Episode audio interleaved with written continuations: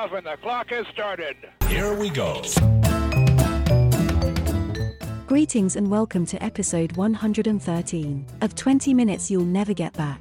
Yes, welcome to uh, all of the world listening and all the ships at sea. This is 20 Minutes You'll Never Get Back. My name is Doug Prazak. At least that's what's sewn into the label of my jacket. Um, let's see here. Uh, you know, I like to kind of go over some of the towns or cities that have downloaded uh, this show. And I asked Graham to go over the list so we could report some of those places you're all listening to from. But he uh, sent me a message saying his internet was down in London, and so he's texting from a Starbucks someplace there. He told me what street it's on, but like like I really know where that is. So in its place, um, I asked Amy, who's also in London, and uh, she's once again stepping in. So uh, Amy, where have we had people listening from? Well, let's see. Looking over the list, there's Boulder, Colorado, Hamden, Connecticut, Tokyo, Taylor, Michigan, Norman, Oklahoma, Jakarta, Centreville, Virginia, and Brussels, just to name a few. Sadly, there's still nothing from Iceland. But wait a minute. Hold the phone, everybody. I heard from Director of States and Territory Acquisitions for our show, Catherine, and she said there may be a download from Iceland in the next few weeks. What? I know. Apparently, it's going to come with some strings, something about a royal proclamation. We can work that out, but uh, we'll, we'll stay tuned and see if we get, in fact, Iceland. Let's see, uh, what else from last week? Oh, I know. My lovely executive producer. Uh, she had a note for me after the show last time. it went something like this, and I'm just paraphrasing. These weren't her exact words, but basically it went like this. You know that bit you did about what would you do? Yeah, we're done with that. Once again, everybody, she's doing her job keeping uh, you safe from me. All right, on uh, on to this week's nonsense. Uh, if you follow this podcast on that Instagram machine thing, you no doubt saw the message I posted. It basically said, "I got nothing," which I didn't. I was going nuts trying to figure out what to what to do, or anything was bothering me, or something I've seen that made me question life, or just a topic in general. I decided to uh, uh take a break and let my mind cool off. So my executive producer and I, we sat down on the couch to watch another episode of The Traitors. And if you haven't seen that, you should. It's fantastic reality competition show, although I must admit the British version has a lot more crying than the US or Australian versions. but I have digressed. Sorry about that. So I sat there with uh, my bowl of popcorn and a glass of Jack Daniel's cinnamon whiskey and Coke Zero. Yum. And uh, we watched the show. And as I was tossing in popcorn, I noticed that there was quite frankly a complete involuntary motion happening. The minute one piece of popcorn went in my mouth, my hand automatically went to the bowl for, for another piece. I, I, sat there and watched it happen over and over again. It was like an out of body experience watching this motion happen of little white things flying into my face. Yeah, has this happened to anybody else? You sit there and do that? What is with popcorn? You know, I normally don't do that with other snacks. Okay, maybe potato chips, but uh, I, clearly it got me thinking, you know, about popcorn. Now, this may astonish you, but you know what I did? That's right. Well, after I finished my cinnamon whiskey, that's right. I did some research so you didn't have to and you could just enjoy your popcorn. And now, the history of popcorn. All right, for openers, a popcorn dates back thousands of years. But first, we need to clear something up. There are biblical accounts of corn, and I'm using quotation air bunnies around the word corn, stored in pyramids of Egypt, but according to popcorn.org, so you know they must know, those accounts are misunderstood. The corn from the Bible was probably barley. The mistake comes from a liberal use of the word corn which is used to signify the most used grain for a specific place. In England, for example, corn was wheat, and in Scotland and Ireland, the word referred to oats. Since maize was the common American corn, it took that name and keeps it today. Now, according to Mexico's National Institute of Anthropology and History, corn began as a wild grass called teosinte in southwestern Mexico. Corn was domesticated about 10,000 years ago, and in 2012 archaeologists discovered the first evidence of popcorn in Peru, which were 6,700 year old corn cobs with puffed kernels. Yum. Explorer Hernan Cortez got his first sight of popcorn in 1519 when he invaded Mexico and came in contact with the Aztecs. Popcorn was an important food for the Aztec Indians, who also used popcorn as decoration for ceremonial headdresses, necklaces, and ornaments on statues of the gods, and probably a sacrifice or two. I just added that, sorry. An early Spanish account of a ceremony honoring the Aztec gods who watched over fishermen reads, quote, They scattered before him parched corn called momochitl, and a kind of corn that bursts when parched and discloses its contents and makes itself look like a very white flour. They said they were hailstones given to the god of water.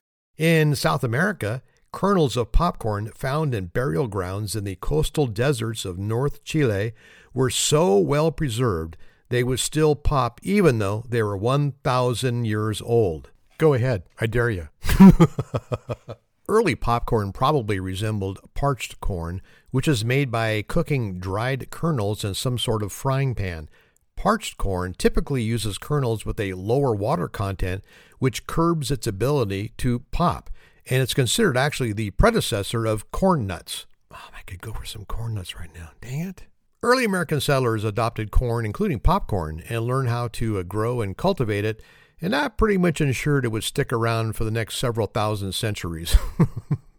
In the mid 1800s, the steel plow, which could cut through tough vegetation, transformed Midwestern agriculture. In Nebraska, Iowa, and Indiana, corn, especially the poppable variety, became such an important cash crop that it was dubbed prairie gold. Although popcorn is uh, typically thought of as a snack food today, popcorn is actually was once a popular breakfast food.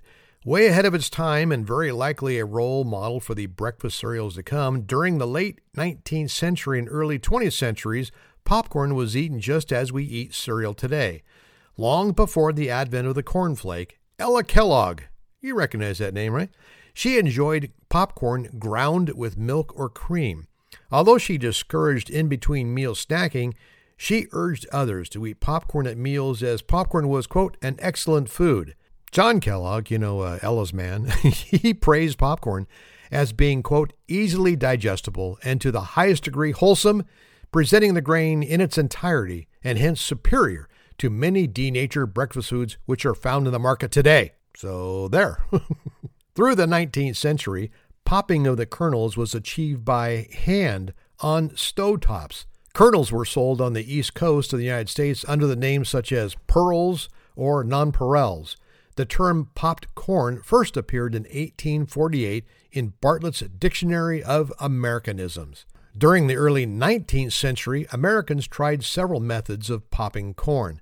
Some threw kernels in hot ashes, stirred, and then sifted out the popcorn. oh my God! Others tried cooking popcorn in kettles filled with fat, lard, or butter. it just keeps getting better, doesn't it? A more popular method was cooking popcorn over an open fire in a wire box with a long wooden handle. The turn of the 19th century brought a flurry of popcorn innovation. In 1875, a Kentucky resident named Frederick J. Myers, he patented a corn popping device and added that uh, stay cool handle. I guess he got tired of burning himself. But popcorn's real rise wouldn't come until sellers could easily carry their popping machines around with them. Now, that happened in Chicago when Charles Cretors introduced the world's first mobile popcorn machine at the World Columbian Exposition in Chicago in 1893. Scientific America was there to report, and they said, quote, This machine was designed with the idea of moving it about to any location where the operator would be likely to do good business. It goes on to say, quote, the apparatus, which is light and strong and weighing about 400 to 500 pounds, light? What the hell do you lift? Can be drawn readily by a boy or by a small pony. Child labor laws. Uh, let's just try this again. The apparatus, which is light and strong and weighing about 400 to 500 pounds, can be drawn readily by a boy or a small pony to any picnic ground, fair, political rally, etc., and to many other places where a good business could be done for a day or two. oh man, uh, you know what? Let's just take a short break, okay? I'm going to toss a, uh, a bag in the microwave while you listen to this, and when we come back, more popcorn. Gather round the Jiffy Pop. Gather round the Jiffy Pop. The Jiffy Pop. The Jiffy Pop. Gather round the Jiffy Pop, the family fun treat. And here's great fun, a Jungle Book Magic Picture Kit, free in specially marked packages of Jiffy Pop popcorn. Each kit's a different scene from Walt Disney Productions' full-length feature, Jungle Book. Four fun scenes in all. Here comes the Jiffy Pop. Fresh, hot, and delicious every time because you make it yourself. Gather round the Jiffy Pop, the family fun treat. Hey, I did not get my uh, Jungle Book Magic Picture Kit. and uh, if you're wondering, yes, you can still get Jiffy Pop today. All right, well, thanks to Charles and his 500 pound lightweight popcorn machine, popcorn was readily available to everybody. Subsequent popcorn patents showed some of the popcorn problems inventors sought to solve. In 1892, James T. Nevoods of Utah applied to patent a machine that coated freshly popped popcorn in a sugar syrup that would help preserve the snack. The coating separated the kernels so they could be boxed or packaged without getting soggy or dusty. Around then, German brothers Frederick and Louis Rueckheim they began to experiment with new ways to flavor small batches of popcorn they made with a handheld popper. In 1896, they developed a combination that stuck. It was a combination of crunchy popcorn and salty peanuts coated in molasses, or as we all know it, Cracker Jacks. Popcorn was very popular from the 1890s until the Great Depression. You know, street vendors used to follow crowds around, pushing steam or gas powered poppers through fairs, parks, and expositions. During the Depression, popcorn was fairly inexpensive at 5 to 10 cents a bag and was one of the few luxuries that down and out families actually could afford. Unlike other confections, popcorn sales increased throughout the Depression. Between 1920 and 1930, an initial wave of 20,000 movie theaters opened across America, with attendance reaching 25 million weekly moviegoers in 1925. Now, enterprising snack vendors, well, they took note.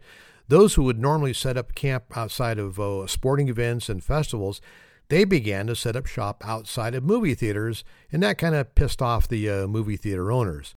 You see, many movie theaters had carpeted their lobbies with valuable rugs to copy that of the Grand Theater lobbies. In an effort to avoid sticky, greasy spills, most theaters banned snacks and soda outright. But pressure mounted as the Great Depression set in. Desperate to uh, stay afloat, movie theaters finally caved in. In 1938, a Midwestern theater owner named Glenn W. Dickson Sr he installed a popcorn machine in the lobbies of his theaters. Because of its low cost for both patron and owner, popcorn was more profitable than the theater tickets. Dickson actually lowered the price of his theater tickets as soon as he saw huge profits from the popcorn sales. Clearly, the venture was a success since you can still buy popcorn in the theater lobby today. Um, probably some of it goes back to uh, 1938. Just saying. During World War II, massive amounts of sugar was sent overseas for the U.S. troops, which meant there wasn't much sugar left in the United States to make candy. Thanks to that kind of unusual situation, Americans ate three times as much popcorn as usual. Popcorn went into a slump during the early 1950s when television became popular. Attendance at movie theaters dropped, and with it, so did the popcorn consumption. The Popcorn Institute promoted a popcorn consumption at home campaign attempting to bring the uh, sales back up to his previous levels. Frederick Mennen was a chemist, an inventor, and industrialist. He's credited with developing the Jiffy Pop in 1958, and within one year it reached the national U.S. market. And here's the controversy portion of the program. You see, Jiffy Pop was based on a similar product designed five years earlier by Benjamin Coleman and marketed by the Taylor Reed Corporation as Easy Pop. In the early 1960s, Taylor Reed sued Mennen Food Products for patent infringement. The district court ruled for the plaintiff, finding Jiffy Pop and Easy Pop equivalent products, but the case was overturned on appeal. Microwaves became a commonplace in American kitchens in the 1980s, and shortly thereafter, General Mills received the first patent for a microwave oven popcorn bag in 1981. It contained perishable butter and it required refrigeration. Another version by Pillsbury came frozen. It was an undeniable hit in homes and offices, and within two years, microwave popcorn was available nationally and brought in $53 million in sales.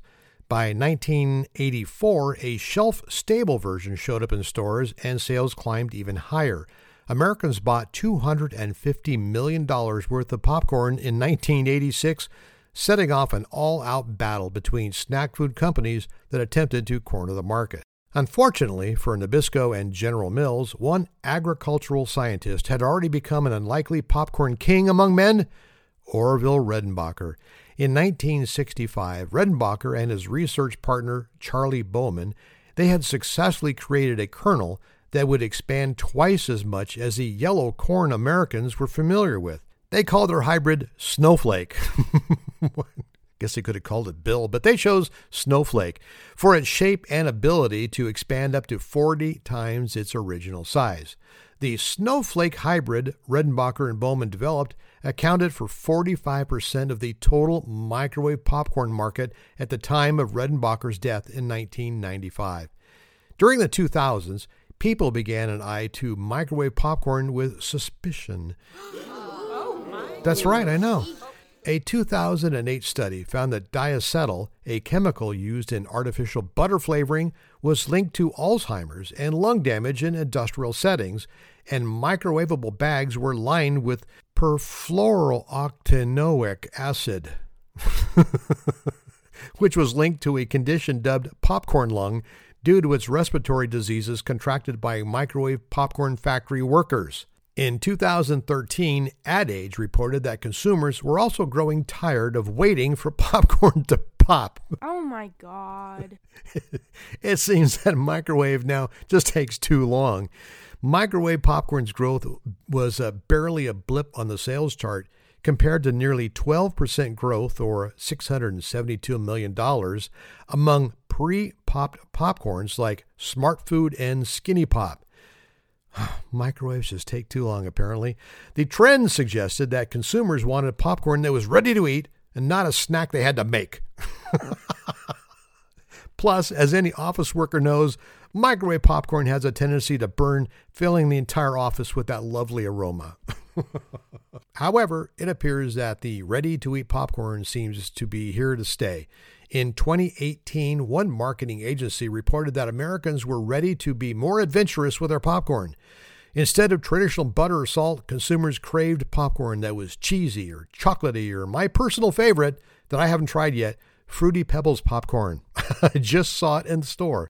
Yeah, Fruity Pebbles popcorn. I, I need to pick some of that up. Before I close this out, you know, there's some things and some terminology you need to know because I like you to sound smart in front of your friends, okay? Uh, today, Americans consume some 14 billion quarts of popped popcorn each year. That averages out to be about 43 quarts of popcorn per person. And I think I'm uh, carrying my weight on that one. In the popcorn industry, a popped kernel of corn is known as a flake. There's two shapes of flakes that are commercially important. Butterfly or snowflakes are irregular in shape and have a number of protruding wings. Mushroom flakes are largely ball shaped with few wings. Butterfly flakes are regarded as having better mouthfeel with greater tenderness and less noticeable hulls. Mushroom flakes are less fragile than butterfly flakes and are therefore often used for packaged popcorn or confectionery like caramel corn. The kernels from a single cob of popcorn may form both butterfly and mushroom flakes. Growing conditions and popping environment can also affect the butterfly to mushroom ratio. See how smart you're getting? Keep that in mind if you're cultivating popcorn. and uh, and please, above all, do not embarrass yourself. When referring to multiple pieces of popcorn collectively, it's acceptable to use the term popcorn. However, and this is critical, when referring to a single piece of popcorn, the accepted term is kernel. I shall have a kernel of popcorn. well, you know, my popcorn bowl is uh, is empty, so that means uh, so is this episode. but what have we learned? Well, we learned that uh, Ella Kellogg thought milk poured over smashed popcorn is a great breakfast food. I say probably if it's that uh, fruity pebble popcorn. we learned that uh, Jiffy Pop wasn't the first exploding dome of aluminum with popcorn inside. And we learn that if you happen to find yourself doing the Indiana Jones archaeology thing in the coastal deserts of North Chile and find some 1,000 year old popcorn kernels, go ahead, pop them up. Apparently, they're still good. That's going to do it for this episode, episode 113. I will talk to you next time on episode 114 on 20 Minutes You'll Never Get Back. Bye bye.